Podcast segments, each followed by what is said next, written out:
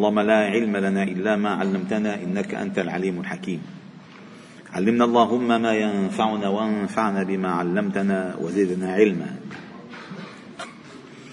واجعلنا ممن يستمعون القول فيتبعون أحسنه، وأدخلنا برحمتك في عبادك الصالحين. ربنا اشرح لنا صدورنا ويسر لنا أمورنا، واحلل عقد ألسنتنا ليفقه الناس قولنا. ربنا آتنا في الدنيا حسنة وفي الآخرة حسنة وقنا عذاب النار. ربنا لا تزغ قلوبنا بعد إذ هديتنا وهب لنا من لدنك رحمة إنك أنت الوهاب. اللهم أحسن عاقبتنا في الأمور كلها وأجرنا من خزي الدنيا وعذاب الآخرة. اللهم إنا نسألك الهدى والتقى والعفاف والغنى.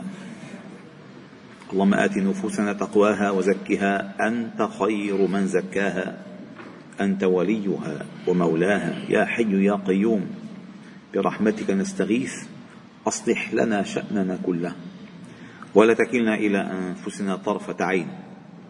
اللهم إنا نسألك رضاك والجنة، ونعوذ بك اللهم من سخطك والنار. اللهم اهدنا لأحسن الأخلاق والأعمال والأقوال، لا يهدي لأحسنها إلا أنت، واصرف اللهم عنا سيئها، لا يصرف عنا سيئها إلا أنت. وبعد، فلا نزال معكم أيها الأحباب الكرام في قراءة كتاب الشفاء، تعريف حقوق المصطفى صلى الله عليه وسلم.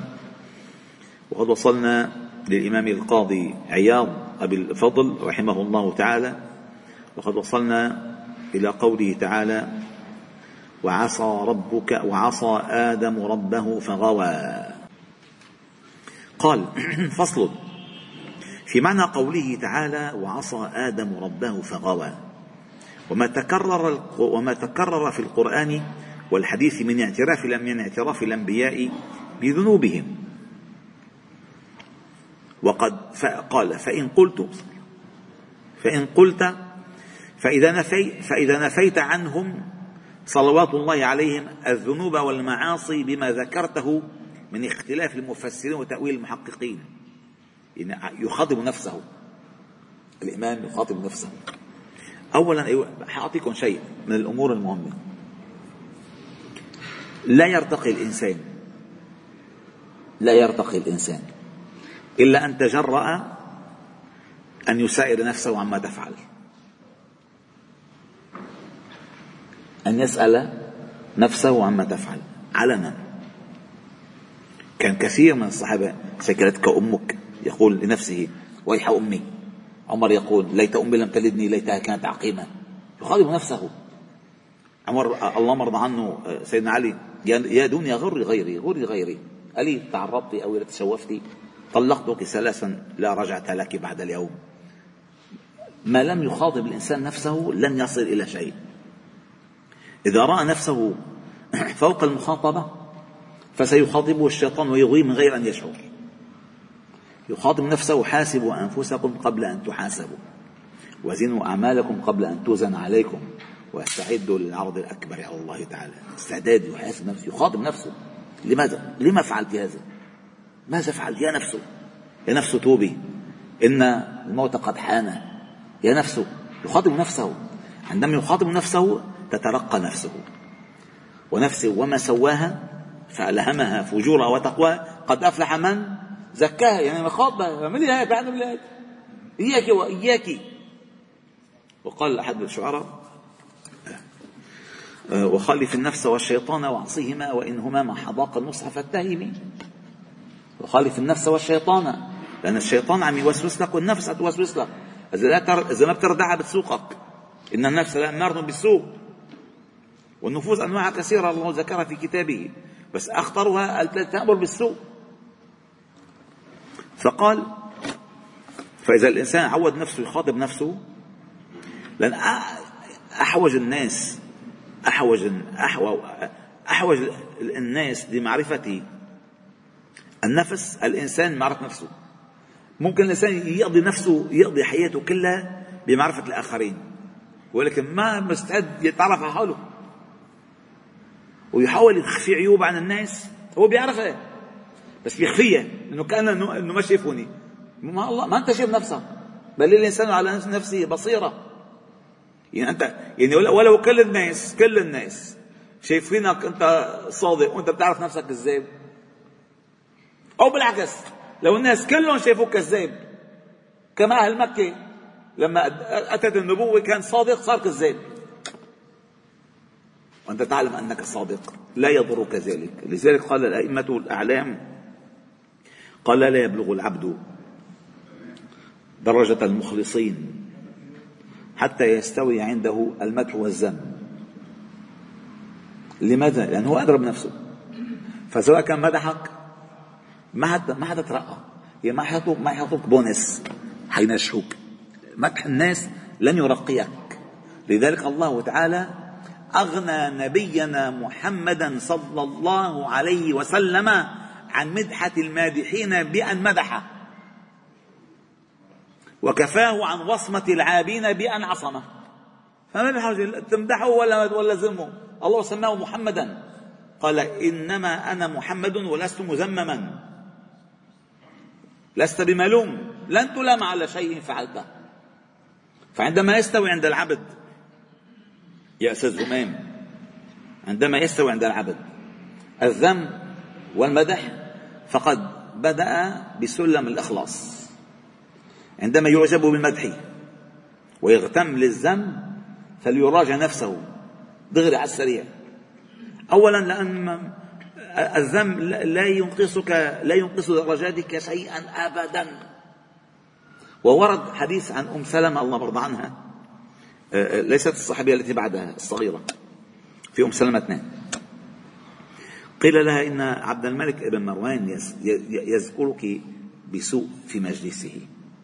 هذا بتعرف اليوم بيضين الوجه بتاعه، راح لعندها قال لها لا مذكور بالسوء. فقالت كلمة ذهبية، قالت لطالما مدحنا بما ليس فينا أفأن نذم بما ليس فينا. فالناس أوقات مدحونا كثير عشان هننا فيها، فهلأ يذمنا عشان بتروح هيدي بهيدي، فمنصير صلاح. لذلك يحبون أن يعنوا بما لم يفعلوا. لا يا أخي ما أنا عملت، الله يسر الأمور. حتى ولو هو فعل الشيء الممدوح به يبرئ نفسه عن ذلك ويقول الله سهل ذلك، أنا ما عندي شيء أبدا، إني لما أنزلت إلي من خير فقير. لذلك قال العلماء ما مدح أحد أحدا إلا بأن مدح صنيع الله به. إذا أنا مثلا أنت عمل جيت هلا وأعطيتي بونبوني، ما أخذت من هيدي، فكرت ما عجب فكرت ما عجبتني، جبت لي نوعت لي النوع الثاني مثلا، فأنا قلت له جزاك الله خيرا مدحتك. هذه المسألة أنا مدحت صنع الله فيك، لأنه هو الذي ساقك إلى ذلك. ما بمدح شخصك، أنا بمدح صنع الله فيك. وكذلك تنتظر إن مدحك الناس لن يمدحونك كمدحك شخصك، بل أن ساق الله الخير بيديك فتفضل على هذه النعمة، لأنت ما, أنت ما فعلت شيئا. وما أملك لكم من الله من شيء، لا أملك شيء، وما أدري ما يفعل بي ولا بكم. هذا الترقي. غيرك ما في ترقي. من ينظر نفسه أنها, أنها هي السلم بالعكس. حقلكم كيف النفس عندما تتخذها عندما تتخذها مطية توصلك، وعندما تتخذك مطية تهلكك. النفس عندما تجعلها درجا تدوس عليها فترتقي، وعندما تجعلك مداسا تنزل بك فتتسفل. هكذا النفس. النفس عندها هوايان، وكل إنسان كل إنسان عنده طبع ملائكي وعنده طبع شيطاني. اللي بتسقيه بيربى، تسقي الطبع الملائكي ترقى، تسقي الطبع الشيطاني بتنزل. كل إنسان.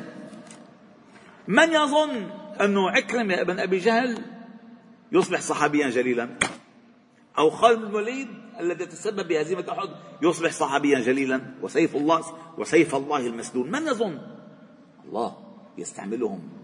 الله هو الذي ساقهم. اللهم أعز الإسلام بأحب العمرين إليك. عمر كان رايح يقتل النبي صلى الله عليه وسلم، بده يقتله، الله أراد شيئا آخر فساقه إلى الإسلام. فهذه المسألة ينبغي أن نتحقق منها. فلذلك قال: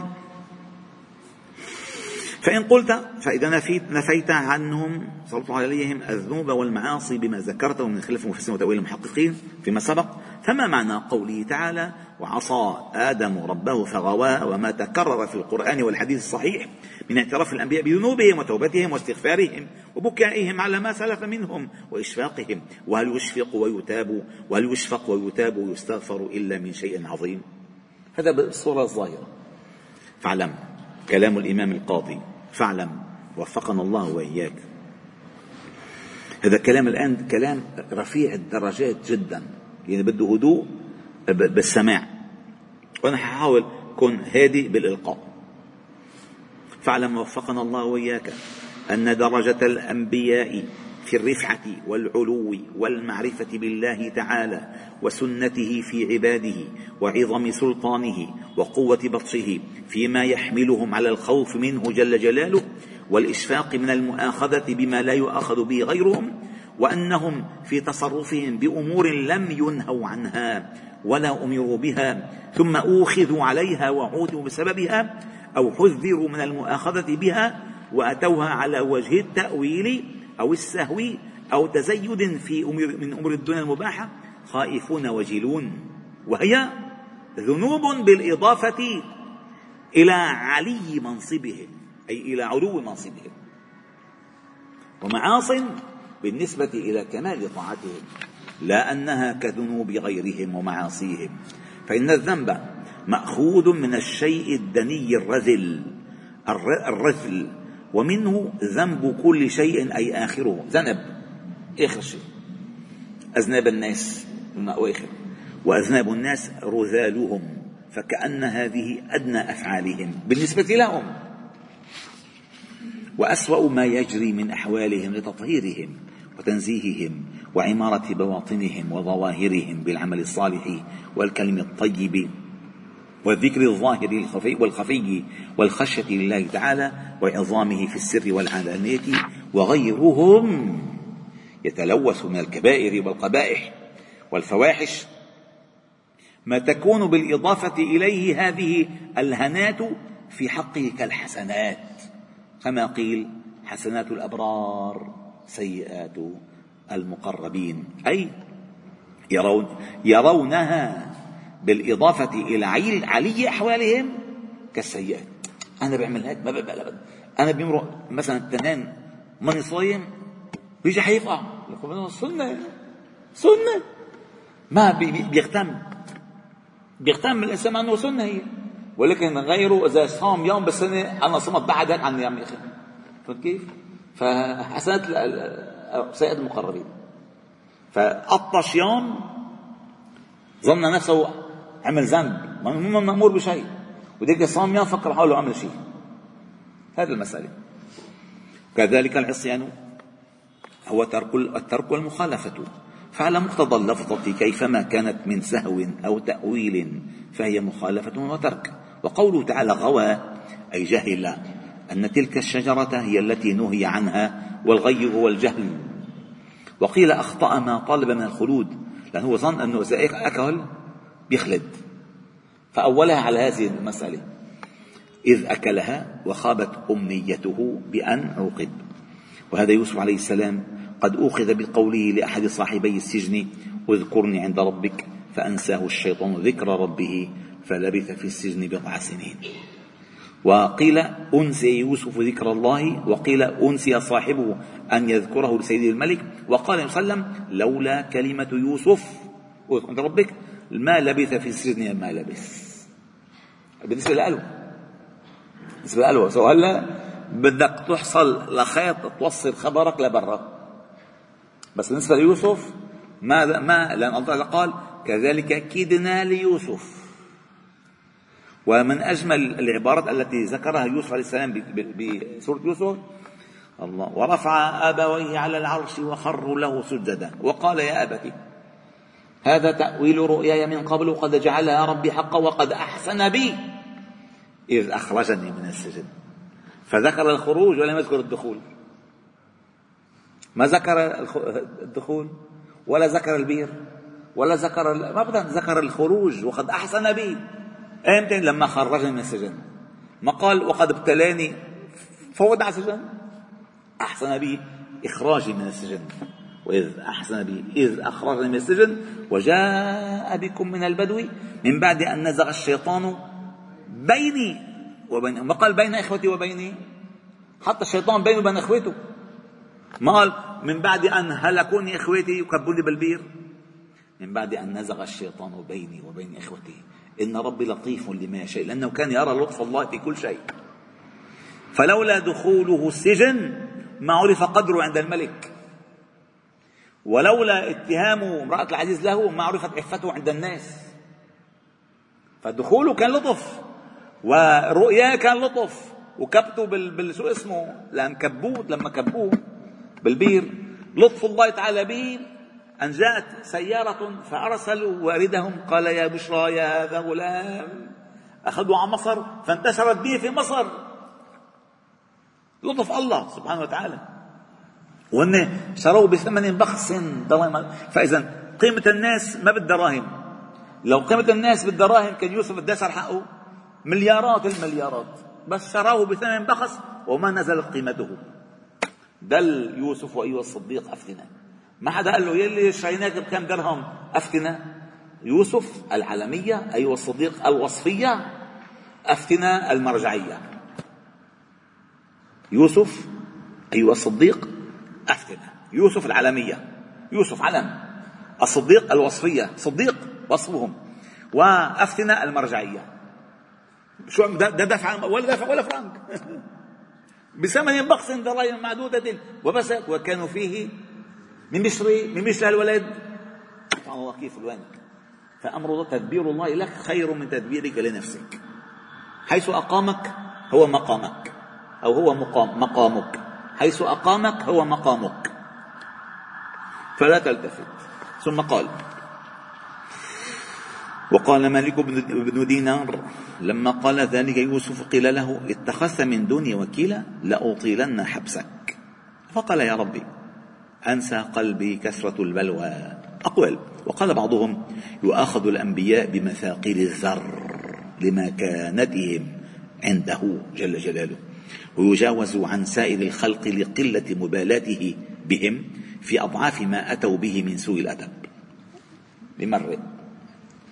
وقد قال المحتج للفرقة الأولى على سياق ما قلناه إذا كان الأنبياء يؤاخذون بهذا مما لا يؤاخذ به غيرهم من السهو والنسيان وما ذكرته، وحالهم أرفع، فحالهم إذن في هذا أسوأ حالا من غيرهم. فاعلم أكرمك الله أننا أو أن لا نثبت لك المؤاخذة في هذا على حد مؤاخذة غيرهم، بل نقول إنهم يؤاخذون بذلك في الدنيا عتبا، فليس يسجل عليهم معصية أو مخالفة، عتبا. سبحان الله انه طيب يعني لو الانبياء منهم خالصين لله تعالى كلهم كلهم كان ربنا ذكر لهم، ذكرنا نقاء في تلاوتنا في صلاتنا ما فعل الله تعالى من عتابه لهم. يعني انا عم بتخيل انه مثلا عم يصلي بالعشاء او المغرب او الفجر، عبس وتولى ان جاء، عم يحكي عن نفسه عبس وتولى، وكلما كان يأتي ابن مكتوم يقول أهلا بمن عاتبني فيه ربي. فإذن هي معاتبة وليست مؤاخذة، وفرق كبير بين العتاب وبين المؤاخذة والحساب. معاتبة أهلا أو مرحبا بمن عاتبني فيه ربي، وكانت منزلة ابن مكتوم عند الصحابة كلهم على اللفظة. سبحان الله.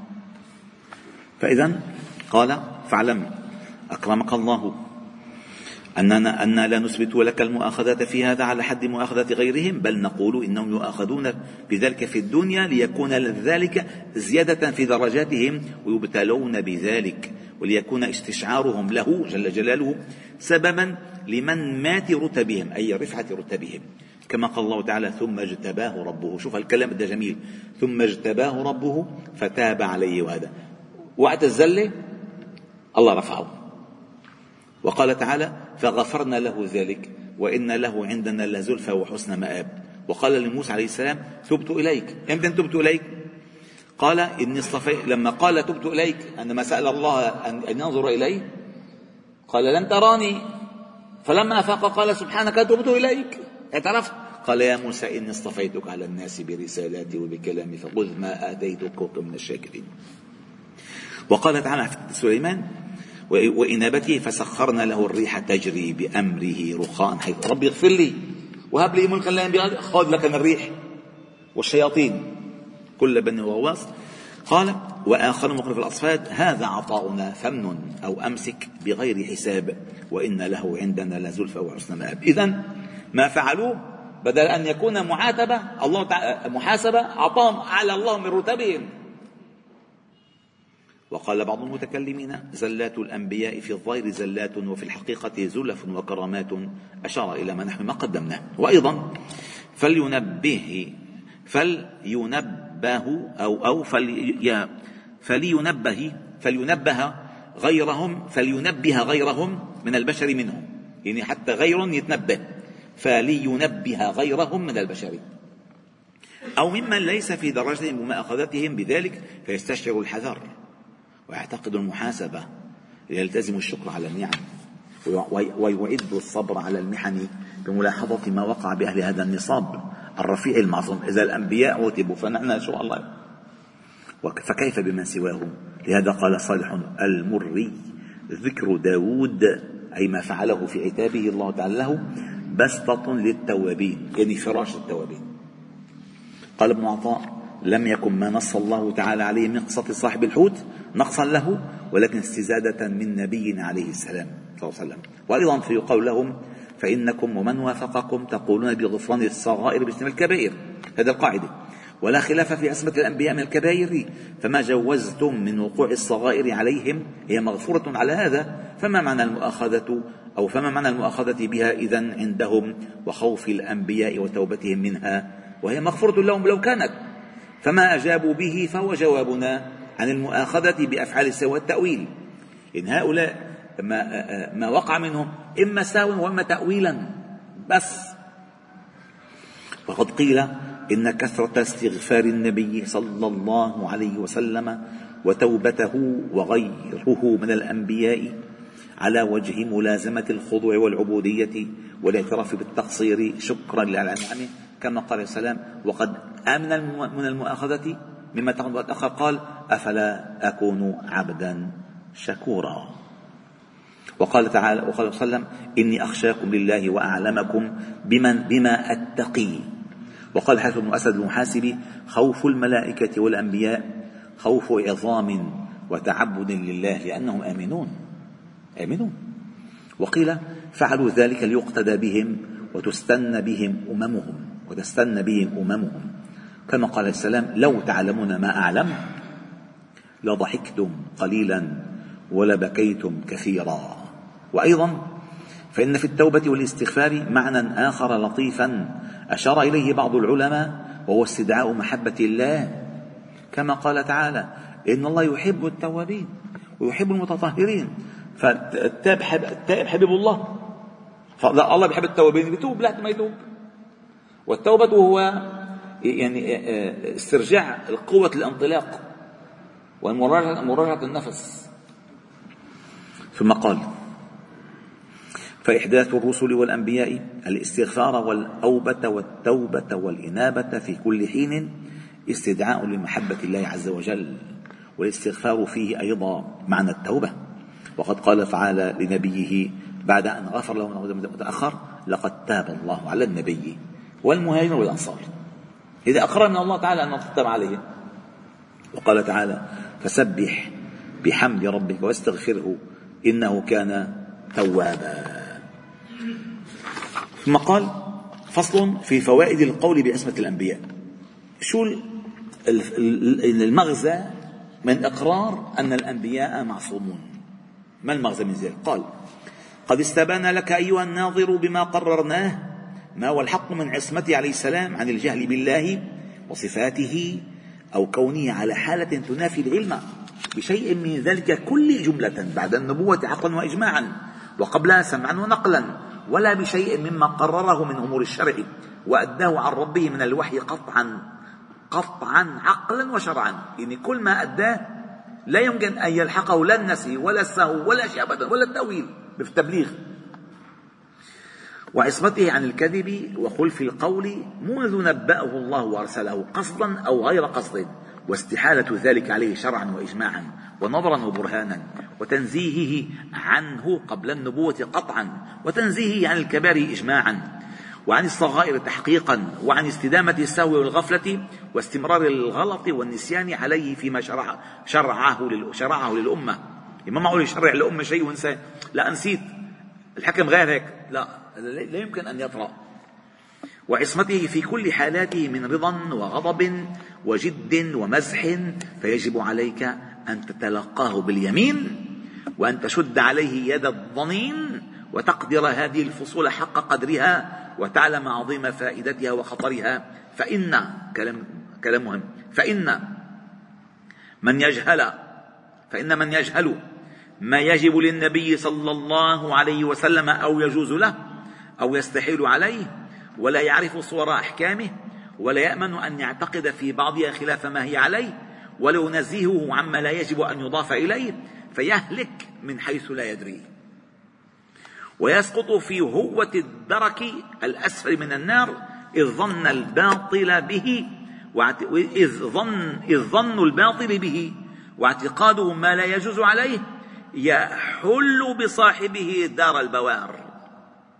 ولهذا ما احتاط النبي صلى الله عليه وسلم على الرجلين اللذين رآياه ليلا وهو معتكف في المسجد مع صفية، فقال لهما على رسلكما على رسلكما، أن كان يسلم بالاعتكاف فأتت إليه صفية فقرر يحدثها، فمر اثنين من الأنصار وشافوا النبي صلى الله عليه وسلم عم يحكي مع مرة على حياة الجامع على حد أكيد عن الجامع. فلما انتبهوا أو انتبها أنه رآهما أسرعا في المشي مشان ما يحرجوا حولهم يحرجوا، فالإنسان مزف على قال على رسلكما على رسلكما على رسلكما نعم شو؟ قال إنها صفية، أي إنها زوجته، إنها صفية. ليش؟ لقال ثم قال إن الشيطان يجري من ابن آدم مجرى الدم وإني خشيت أن يقذف في قلوبكما شيئا فتهلكا فتهلكا بأن تظنا بي ما لا ينبغي. والآية واضحة في سورة الحجرات: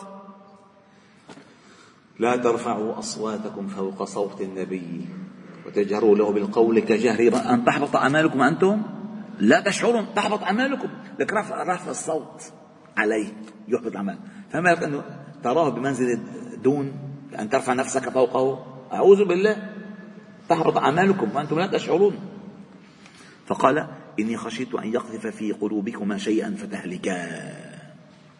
وهذه أكرمك الله تعالى إحدى فوائد ما تكلمنا عليه من هذه الفصول، ولعل جاهلا لا يعلم بجاهله إذا سمع شيئا منها يرى أن الكلام فيه جملة من فضول العلم وأن السكوت أولى، واستبان لك أنه متعين للفائدة التي ذكرناها. ينبغي أن تعلم هذه المسائل، أن تنزه الإنسان عن كل ما لا يليق.